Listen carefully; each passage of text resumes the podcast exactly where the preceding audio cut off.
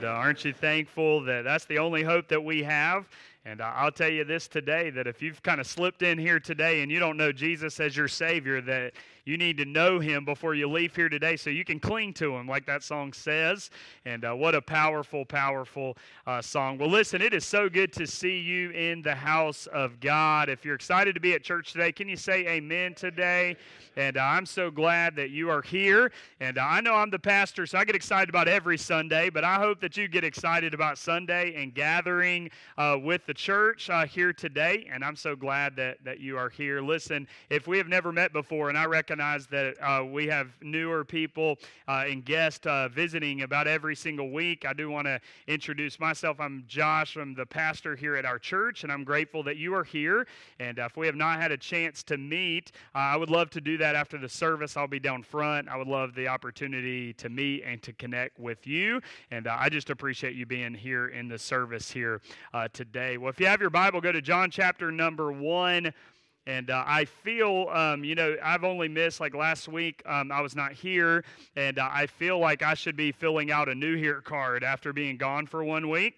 And, um, but I am excited to be back. I'm grateful uh, for our pastoral staff team, and uh, they do such a good job, Pastor Bailey, Pastor David, and I'm just so thankful for both of them. And uh, I tell you, I know you guys tell me how grateful you are because uh, you see me up here all the time. You tell me how thankful. You need to sometimes, hey, take some of that love and pass it on to those guys because they need that as well. And uh, I really appreciate their friendship, their leadership to step in and speak when I'm not here and uh, things like that. And uh, I think it's good sometimes that we hear from different people.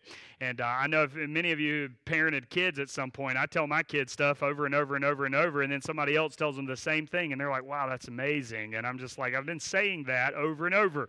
Well, it's like that sometimes in church. We need that, and we need some different voices speaking into our life. And uh, so I'm grateful for each one of them. But listen, hey, you've chosen a great day to be uh, here today. We are starting a brand new series. And I always say this that uh, one of the most important weeks is when we're starting something new, being here, being a part of that. And uh, so you've chosen a great week to be here. The series is called Altered. Can we say that word together? Altered. And uh, I am really excited about this. And when you think of the word altered, uh, it means, and it's up on the screen, to change or to cause to change in composition or character. That's the definition. That's not unique to us. That's you look it up online, Google the word. You're going to come up with with that. And uh, the reason why we called this series "Altered" is uh, we are going to be looking through the book of John, seven weeks, and we're going to be looking at different encounters um, from different people and their encounters, what happened to them when they met Jesus. And uh, that's what we're going to look at. And I'll tell you this: that every single week you're going to have a little bit of a different encounter, but the same result. And, uh, and everything changes when Jesus comes into your life. And that's what you're going to find here in this series. And so our very first encounter is going to be uh, in John chapter 1. And, uh, and I'm really excited about the opportunity that we can talk about uh, this uh, from this series. And so um, I'm going to give you a little bit, bit of, of backstory here, and we're going to read a little bit before we get specifically into the encounter, because I think that uh, what happens before the encounter will set up the encounter with Jesus a little bit more uh, clearly. And uh, so I want to pick up the reading of verse number 35 of John chapter number number 1. It says this again the next day after John stood and two of his disciples and looking upon Jesus as he walked, he saith, Behold the Lamb of God. Now, I, I want to kind of speak in a little bit about what's happening here. Is in John chapter one, um, the Gospel of John is really talking about Jesus and introducing us to who Jesus is. And here we have John the Baptist. And, and John the Baptist, uh, during this day, he was kind of, if you would, uh, for lack of a better way of putting this, he was considered like a religious uh, celebrity of that day. In other words, wherever John went, when he would teach, a bunch of people would, would come and, and follow him, so much to the point that people were unsure about him. They were unsure who he was. In fact, you can look and you can read this in your own time earlier in John chapter 1. Some people were so skeptical about who John the Baptist was was they were saying that this guy was a, a prophet, maybe the greatest prophet that they'd seen since Elijah and since Isaiah. And so there's all this speculation about John the Baptist and who he is. But if you read in verse number 6 and verse number 8, the Gospel of John tells us specifically that John's role was to bear witness. In fact, verse number 6 of this chapter says that John the Baptist was sent by God to bear witness of the one true light that was coming to the world, the Messiah.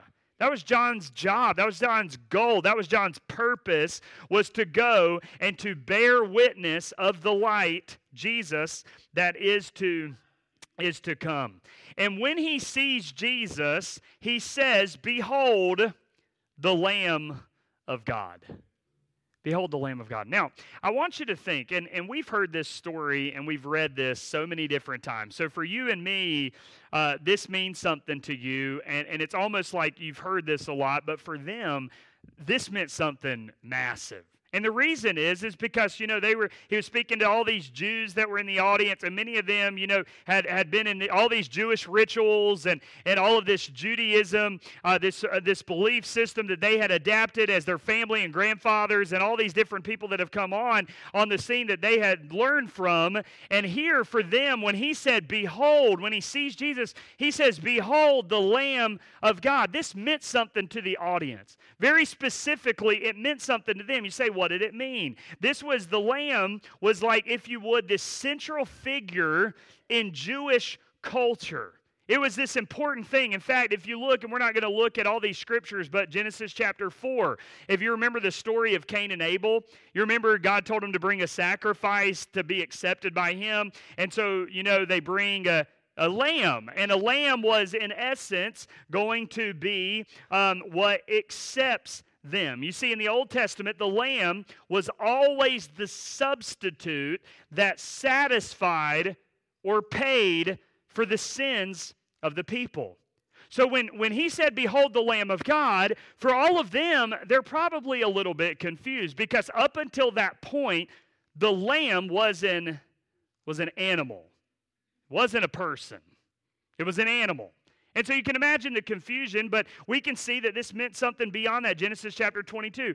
Remember Abraham and Isaac. God tells Abraham to go sacrifice his son. And, and so he goes up there, and Isaac's starting to figure everything out. And he's like, Hey, dad, um, I'm, I'm kind of looking around. I see everything here, but I'm, we're missing something very crucial to a sacrifice. There's no lamb. And what does Abraham tell him? Abraham says, Hey, son, don't worry because God himself will provide a, a lamb. Or how about Exodus chapter 11? Something that many of these Jews that were in the audience, they observed the Passover, and every time they observed the Passover, they would remember something that happened way back in the book of Exodus chapter 11. Remember the plagues that, that God sent to Pharaoh because he would not let, you know, God's people go? What happened with that was God sent all these different plagues, and the very last plague that He sent was that He would send an angel and He would kill the firstborn of all the different houses. But He tells the, the nation of Israel that you can be spared. You can be spared if you sacrifice a lamb and take the blood and put it on the doorpost of your house. And then when the angel comes by, he'll pass over your house. You see, the lamb was always a substitute, if you would, for the sins that they would they would cover. In other words, the sins of every family that was listening to John the Baptist, the sins of all their families could be covered by the blood of a lamb. So for them, you're listening to this and, and you're hearing this man that you've been listening to speak and talk about this coming Messiah and then he looks and he sees this man coming. he says, Behold the Lamb. Behold him. That phrase means to look at him, to recognize him, to pay attention to him. For some of you today, that's probably the admonition for you. That's the takeaway for you today. You need to consider Jesus and his coming and how that impacts you. In fact, Jesus being the Lamb of God, it impacts every single person in this place. Jesus coming as our lamb, this substitute for all of us, he comes to us, and this should mean something to you. And what I want you to do is behold him. Just like John the Baptist says, Behold the Lamb of God. For some of you, you've never beheld him, you've never considered him. You're trying to do life on your own. You're trying to do life in your own power. You're trying to do life in your own strength. And, and, you try to do everything by yourself and you think you can make it on your own. And I'm here to tell you this that you are absolutely nothing without beholding the Lamb of God that has come to take away the sins of the world. And that's what John the Baptist is saying. He's saying, Behold, consider him. And they were expecting a lamb, not a not a man. John, uh, here, verse number 37, the two disciples heard him speak, and they followed Jesus. And Jesus turned to them, and he saw them following, and saith unto them, What seek ye? In other words, Jesus looks at them and says, Hey, what are you guys really here for? They said unto him, Rabbi, which is to say, being interpreted, Master, where dwellest thou? And, by the way, let me tell you this is all of us to some degree are seeking something. We are all seeking something.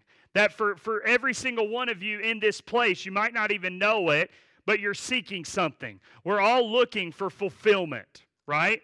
We're all looking for fulfillment. We're all looking for happiness. We're all looking for these things that, that only Jesus, only the Lamb of God can satisfy, but yet we're trying to fill it with all this stuff. We're like, hey, if I get more money, then I'll be satisfied and more happy. If I get a new relationship, that'll make me happy. If I can get this new promotion, then I'll be happy. If I can get, you know, whatever over here, be in the in crowd or whatever, then that will make me fulfilled. And we're looking for fulfillment in all these different areas. And the only thing that can fulfill your heart's deepest desire is to behold the Lamb of God is to behold the Lamb of God. And so these people are following Jesus. If you understand that he's coming, he's the Lamb of God, is what John the Baptist just said. And, and, and as he's following, these two people are with him. And, and Jesus just turns around and looks at him and says, Hey, what, what are you searching for? And so they're just like, Hey, where, where dwellest thou? So, verse number 39, he saith unto them, Come and see. They came and saw where he dwelt and abode with him that day, for it was about the tenth hour, around 4 p.m. in the afternoon. One of the two which heard John speak and followed him was Andrew, Simon Peter's brother. And he first findeth his own brother Simon and saith unto him, We have found the Messiah, which is being interpreted the, the Christ. And he brought him to Jesus. And when Jesus beheld him, he said to him, Such an inter- interesting interaction here he said, Thou art Simon, the son of Jonah. Thou shalt be called Cephas, which is by interpretation a stone. Right here, Jesus, in this quick interaction, he renames Peter. And so Peter comes to him. His name is Simon. And Jesus, in this brief interaction that we have recorded, he, he calls him by name, Simon. That's his current name. And then he says, You're the son of Jonah, which is his family name. In other words, his identity is in that name.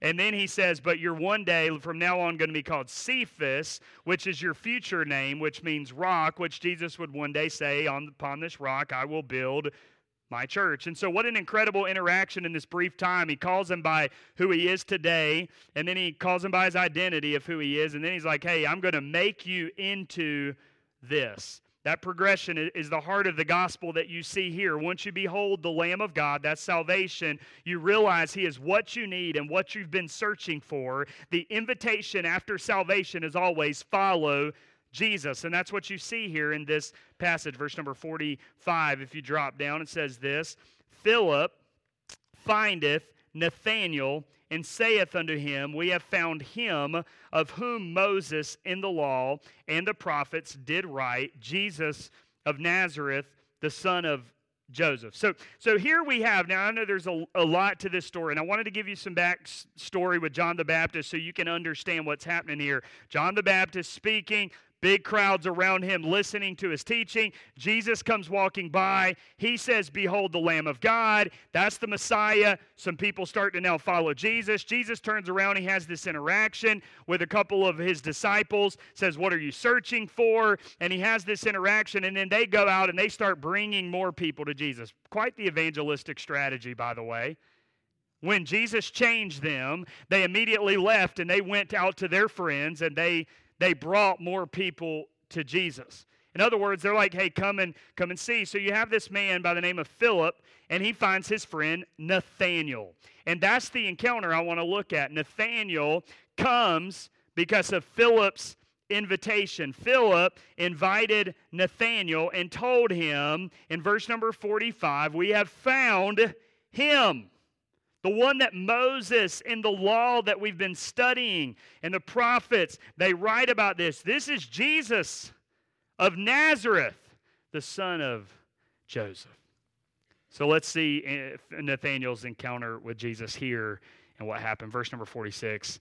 Nathanael said unto Philip, Can there any good thing come out of Nazareth? Isn't that an interesting response?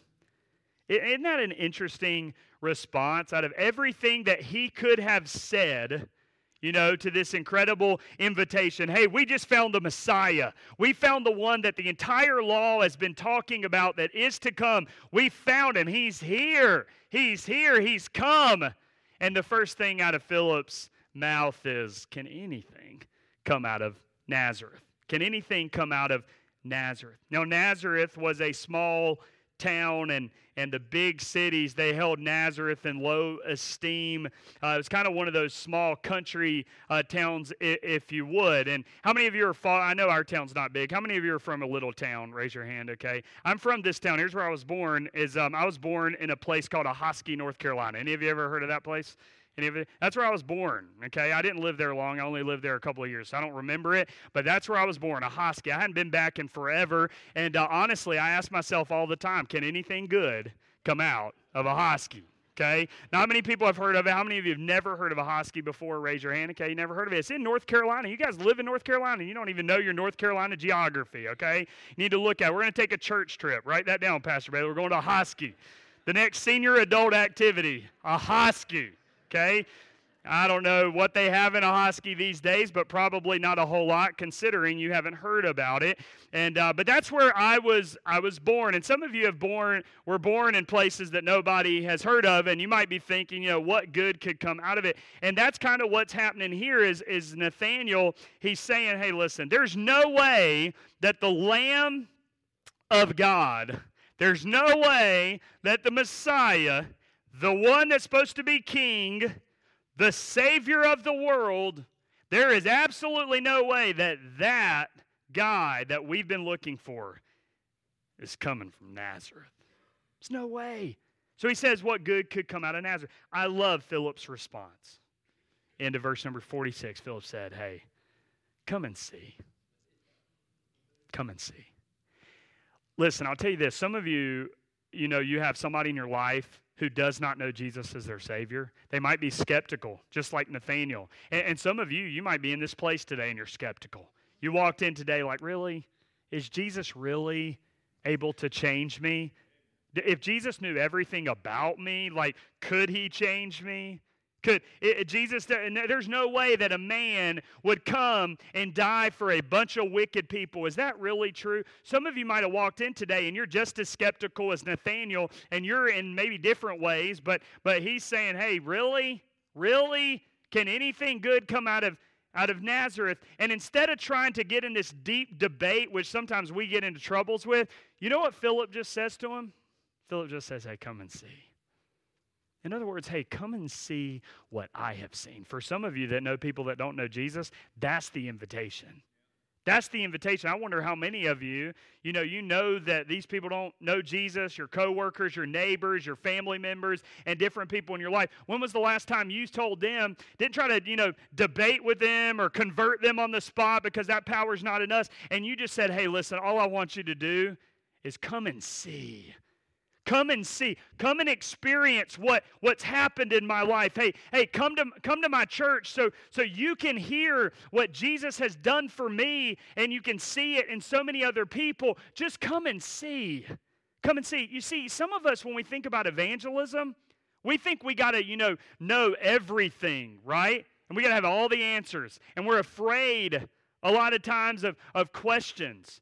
I know when I would I was growing up, I, I, grew up in a church and, and we would do this thing called Saturday visitation. How many of you did that at some point or you did on Thursday night, that kind of thing, right? Or Tuesday night. And we would do this thing at my church and, and I didn't know a whole lot, but as a teenager, my dad would take me and uh, we would go to this visitation and uh, and I would show up and I was scared to death half the time because you know they were trying to you know train us as teenagers in different things. I really appreciated and value it and it helped me a lot. But we'd go up to these doors of people we had no idea. We had no idea who they were random strangers. We'd knock on the door you know and there I mean there's an adrenaline rush if you've ever done this like oh man what are we going to do? You know you got to psych yourself up in a way. So a teenager they'd sometimes say hey Josh why don't you lead this I'm thinking, man, I don't know nothing. Like, I mean, why am I? I mean, if he asks me any question, I'm just going to look up at one of the adults around me and hope that they know. We knock on the door and say, hey, we're from, you know, Eastside Baptist Church, and, and uh, we're here to just tell you about Jesus, ask you about your relationship with God. And there were times, man, we got to ask questions that,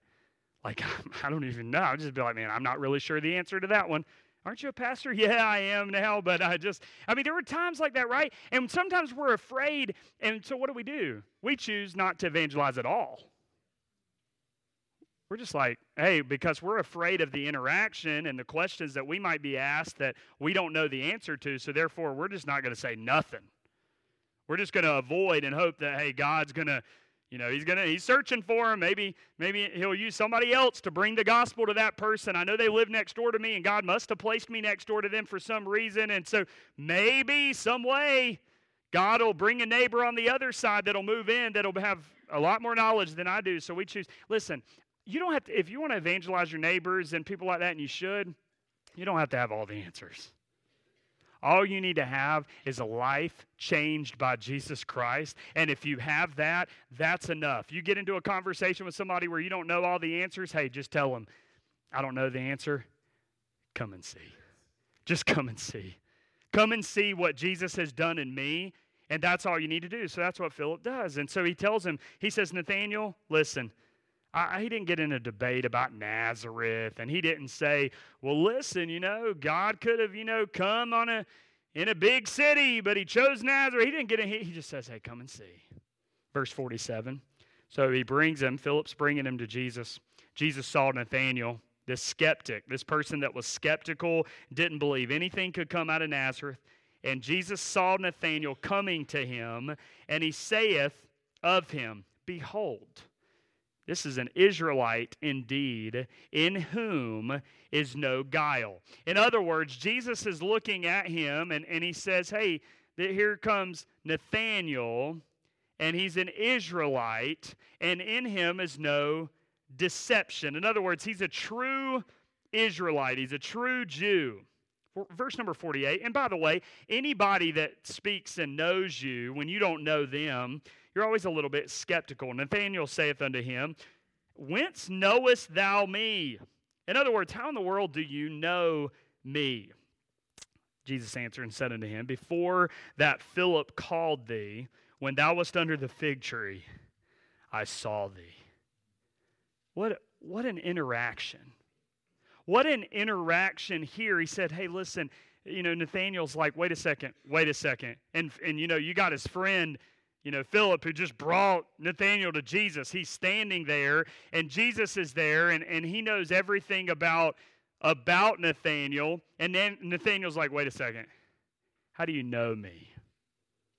How in the world do you know me? And, and then this man, Jesus, the one from Nazareth, the small town, he looks at him and says, When you were under that fig tree, I saw you.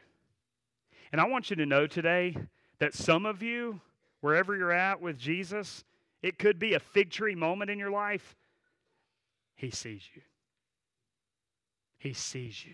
For some of you who feel alone, he sees you. For some of you who feel deceived, he sees you. For some of you who are broken today and discouraged and depressed and anxious and you're broken, hey, listen, let me remind you Jesus sees you. He sees you. And that's what he said, verse 49 Nathanael answered and saith unto him, Rabbi, thou art the Son of God, thou art the King of Israel. Jesus answered and said unto him, Because I said unto thee, I saw thee under the fig tree. Do you believe? It says, Believest thou? Now do you get it? Thou shalt see greater things than these. And he saith unto him, Verily, verily, I say unto you, hereafter ye shall see heaven open, and the angels of God ascending and descending upon the Son of Man. Now, this is a direct response to what, what happened in Genesis chapter 28. You Remember Jacob's dream? He has this dream, right? And in Genesis chapter number 28. And what happens in, in his dream is, is there's this ladder, right? That goes up to heaven. And there's this ladder that goes up to, to heaven. And, and it's in essence saying that, you know, and there's these angels on the ladder. And, and that's the way to get to God. And, and, and let me tell you this that what Jesus was saying is very, very important because in Genesis 28, there was a ladder. But Jesus is saying here to Nathanael, I am the ladder. In other words, Jesus is saying that, that the angels and are going to be ascending and descending upon the Son of Man, which is Jesus, and Jesus is the only way to God. He is the only way to God. I say this every every single week because I want you to get it and I want you to understand it and it'll change your life. And there's some of you who have never trusted in Jesus as Savior. I believe that. You just come to church because it's the right thing to do because somebody tells you you need to get up on Sunday morning or whatever. The only thing that can change your life and give you the hope beyond the grave that we sang about today, it's trusting in the only way that can reconcile you to the heavenly Father, and that's through Jesus Christ. You see, the ladder's not through good works. The ladder's not through being a good person. The ladder's not through going to Sunday school. The ladder is not through serving. Those things are all good. The ladder's not through church attendance. The ladder's not through any of those things. You know what the ladder is? It's a person. And his name is Jesus Christ. And once you trust in Jesus Christ, then your life can be fully reconciled to the Father. So, so here Jesus tells him, he says, listen, you're going to see greater things than, than these. So much to the point that you're going to see this the angels of God ascending and descending upon the Son of Man. Nathaniel's life on this day was changed, and he chose to follow Jesus after he encountered him. I, want to illustrate this in the clearest way possible because I want you to get it. I, you know, that fig tree, I would love to know a little bit more about that, right? Because we don't have a whole lot of information about the fig tree experience but i'll tell you this is like in under the fig tree i think that the only way that that this makes sense is that under the fig tree nathaniel was having something happen in his life that was so personal and private with God. God was pursuing him. Remember, God's pursuing all of us, right? The story of the gospel is not about you finding your way to God, it's about Him coming to you. And sometimes we fight about it, right? If you were in my Bible fellowship class, we looked at that this morning about Jacob and how he wrestled with God. Some of us, we wrestle, right? We wrestle with God and we're halfway into following him and halfway out the door and, and, he's wanting he's wanting all of us right? And so I think that there was something happening under the the fig tree that meant something so personal and private to Nathaniel that that made this make sense when Jesus says hey listen when you were under that fig tree I saw you the parallel is so important for us to understand, and the interaction with Nathaniel and Jesus is what I don't want you to miss it. And so I want to show you something um, that'll be up on the screens. I want to preface this by saying this is like what I'm about to show you. I, I don't watch it's it's a scene from a show that many of you might have seen called The Chosen. Now I'll tell you this, like up front or whatever. I don't agree necessarily with how they depict everything, and that's not why we're showing this today. But they have a scene of Jesus' interaction with Nathaniel and this fig tree moment. And I think it's something worth considering. So if you're sitting there and you're against the chosen or whatever, don't look at this. Man, I'm not. Don't leave. The, I want you to see this because I think it'll help illustrate the point uh, here today. So for just a second, it's real brief. If you could take a look at the at the screens. This is a good night. You know who stands beside you there? This is my friend, Nathaniel. Yes, the truth teller. I'm sorry? Man is often deceitful. And Israel began with Jacob, a bit of a deceiver, yes? Yes. But one of the great things about you is you are a true Israelite in whom there is no deceit. What did you say about me? What is this? How do you know me? I have known you long before Philip called you to come and see. Don't look at him, look at me.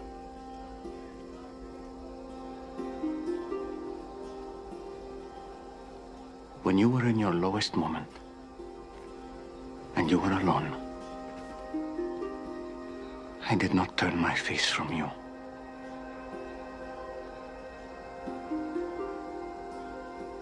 I saw you under the fig tree.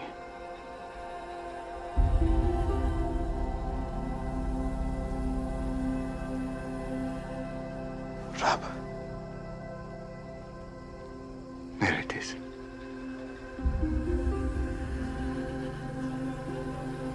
You are the Son of God, the King of Israel. I knew it. Well, that didn't take long. He doesn't mess around. Because I said to you, I saw you under the fig tree. You believe? you are going to see many greater things than that. Like Jacob, you are going to see heaven open and the angels of God ascending and descending upon the Son of Man. I want to ask you two questions here from this passage. Is the first thing I want you to ask yourself, what are you searching for? You know what Nathaniel realized that day? Is, is when he had this encounter with Jesus, he had to ask himself, what are, what are we really here for? What are, what are we really searching for? Why, why are we here? What's our purpose here? And, let me remind you today, for some of you, you're looking for it in all of the wrong, wrong places, and nothing can fulfill you like Him. Nothing can fulfill you like Jesus. Nothing can fulfill your life and speak into everything that you're looking for more than Him. And by the way, let me say this that your calendar, your bank statements, that will tell what you are really searching for today. What are you searching for? Why are you here? For some of you, stop searching for all of these things like money and material wealth and, and things and stuff and start realizing that everything that you need to fulfill your life is found in a personal relationship with Jesus. You see, that was the first question Jesus asked right here, verse number 38. What seek ye? What seek ye? Why, why are you here? What are you, what are you really looking for? I, I, really believe this that some people come to church and they want a relationship with God just because they're looking for something like healing or, or that God would fix something or that whatever. And those things are good. And yes, our God's a healer. And yes, our God's a provider and all that. But what you really need to realize is that if, if everything else was stripped away and, and what you wanted healed didn't get healed or, or what you ne- thought you needed didn't get provided for in the way that you wanted, if everything else else is stripped away and only you're left with Jesus, I wonder how many of you would come to worship him. I wonder how many of you would be here next Sunday if I told you, hey, listen, nothing that you want, the way you want it, might happen that way. And, and, and but we're coming next week and we're only worshiping Jesus despite all that. I wonder if that's enough for you. That's what Nathaniel realized. Nathaniel realized that, listen, all the other things that he thought mattered doesn't matter. What he needs more than anything else is Jesus. And so I ask you today, what are you searching for? What are you searching for? He's the treasure. A relationship with Jesus, He is the answer. And by the way, he knows everything about you. That's the beauty of the gospel. Is the fact that God knows everything about us and loves us and came to us anyway. Think about that.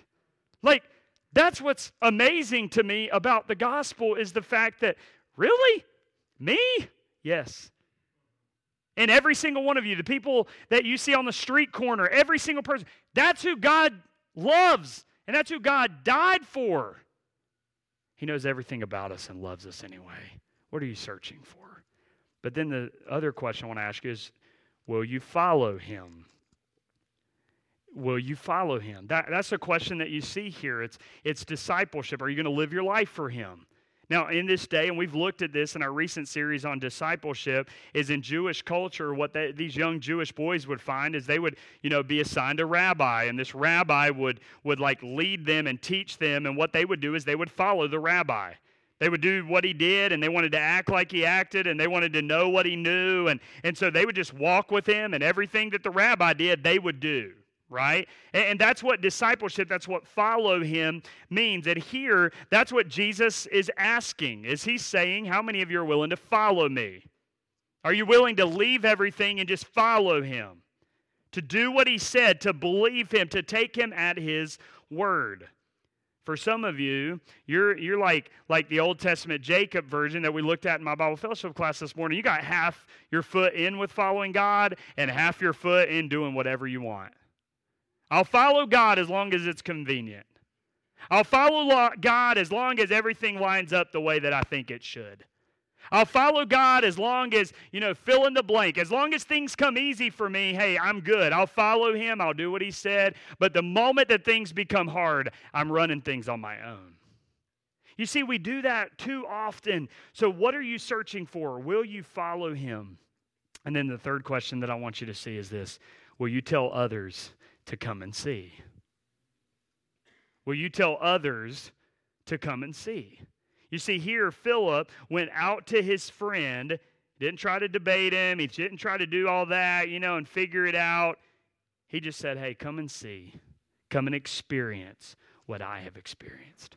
For some of you, I know we all talk about it all the time. We want to grow this church, right? We want to reach more people. Our mission here at Union Grove is to reach as many people as possible and to disciple them into becoming devoted followers of Jesus. That's our mission. It's simply reach people, disciple people. That's it. And we're doing that in a lot of ways, but I'll tell you this every single one of you would be like, man, that's what we need to do. Thumbs up, Pastor. Let's keep doing that. It's good. And there's people that live right around you that you don't even know their names. You don't have a relationship with them. We got to do a better job of, of getting out of our homes and our comforts and stuff and sharing the gospel. You know, I'm challenged. I, I, go to baseball field all the time with my son. I'm thinking, man, I got an opportunity in front of me with tons of people around me that I got to, you know, reach with the gospel that God has put into my life. And some of it, it's not about having all the answers. It's not all about knowing everything. It's not all about having the theology degree and, and you sitting back and saying, oh, I'll let the pastors reach everybody in this North Davidson community. Eh. It's up to them. It's up to those deacons. If you're a Bible fellowship teacher, then I'll do something. No, the mandate is for all of us. Every single one of us are called to go. Are called to go. And it doesn't need, mean you need to have all the answer. It just means you need to go to them and say, Look, I might not have all the answers but Jesus altered and changed my life. I want you to come and see. I want you to come and see. Come and be a part of what Jesus has done for me because if he did it for me, he can do it for you. Would you bow your heads with me today?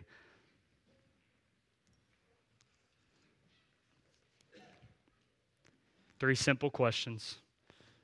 Nothing too complex. But what a miraculous story and interaction with, with Jesus. Today, nobody looking around as our instrument plays. I want to ask you these questions. I just want to find out where you are. If you're in here today and you say, Pastor, I've never trusted Jesus as my Savior, I, I don't know Him. I've been trusting maybe in works, I've been trusting in church attendance. I've been trusting in my family upbringing. I've been trusting in all this. And you say, Pastor, I don't know Jesus as my Savior. I've never, my life has never been altered. My life has never been changed. My life has never been changed by the power of the gospel. And I'm here in here today, and I'm going to be honest before me, and I'm not going to embarrass you. I'm not going to call you out. I'm not going to come find you right now. I'm not going to embarrass you at all. I promise you that. But if that's where you are today and you admit, I do not have a relationship with Jesus, would you be honest before God and before myself and just slip up your hand? High enough for me to see it, long enough for me to recognize it? If you don't feel comfortable, you can look at me, make eye contact with me. I just love to include you in my closing prayer and show you how you can know for sure. Anybody, anywhere? How many of you would say this? Hey, Pastor, I'm a Christian, but I, I find myself sometimes having half my foot in the door of following Jesus and half my foot kind of outside of the door. And I'm kind of on the fence. And, and I've never really, I'm, I'm a Christian, I believed on Jesus, but I've not surrendered my whole life to Him. And you say, that's kind of where I'm at today. Would you be honest before God and before me today? If that's where you are today, would you slip up your hand? You say, I still have some things I'm not surrendering. Yes, I see hands going up throughout the place. Be honest. Hey, we're all there, right? We all have areas that we can surrender. Yes, I see that hand. Thank you for your honesty. And then how many of you would say, Pastor, I know people who do not know Jesus as their Savior, and I have not been doing a good job of telling them to come and see. I haven't really been sharing much with them, I haven't been inviting them. And that's what I need to do. I need to be a Philip to the people that are around me, the people that God has put around me. You say, Pastor, I know people like that, and I need to do a better job at telling them to come and see. Would you slip up your hand if that's you? Yes, I see hands going up throughout. My hand's there. That's where my hand is today. I'm with you. In a moment, I'm going to pray and we're going to stand. If God spoke to you about any of those things, maybe it's salvation and you need to walk the aisle. We've all been there where we need to come forward and say, say, you know, talk to a pastor or somebody down front. We'd be happy to show you how you can know Jesus as your Savior. Maybe you need to come pray and, and, and say, God, I'm surrendering my life to you. I'm surrendering everything to you. I'm going to follow you with my life. And then some of you need to come to an altar and pray for some people that are re- directly impacted by you, maybe through a sports team that don't know Jesus, that God's put you on that, or maybe through where you work or the neighborhood that you live in. And you need to come down front and say, God, give me the courage to just go to them and say, hey, I don't have all the answers to every question you have, but come and see come and see. Would you stand with me, heads bowed, hearts lifted in prayer? I'm going to pray. If God spoke to you about anything in those questions, I'd invite you to come. This is an altar that you can pray and you can do business with God. Father, speak to our hearts today. God, I pray, Lord, for all anybody in here who doesn't know you as Savior. Their life has never been altered by the power of the gospel. God, I pray that before they walk out, God, that you would just bind the arms of Satan today as he tries to deter them from that decision to follow you. God, for some who haven't surrendered their life to you and surrendered things and their future and their career and their time and talent and money and everything else, God, I pray that today they would surrender it all and follow you. And then for all of us in here, you've placed us in our communities, you've placed us around people at work and school that we need to tell them to come and see. God, I pray that you would speak to our hearts. Speak in this invitation time, for it's in your name. As the music plays, if God spoke to you about any of those things, this altar's open. It's an opportunity for you to do business with God. As the music plays, you come.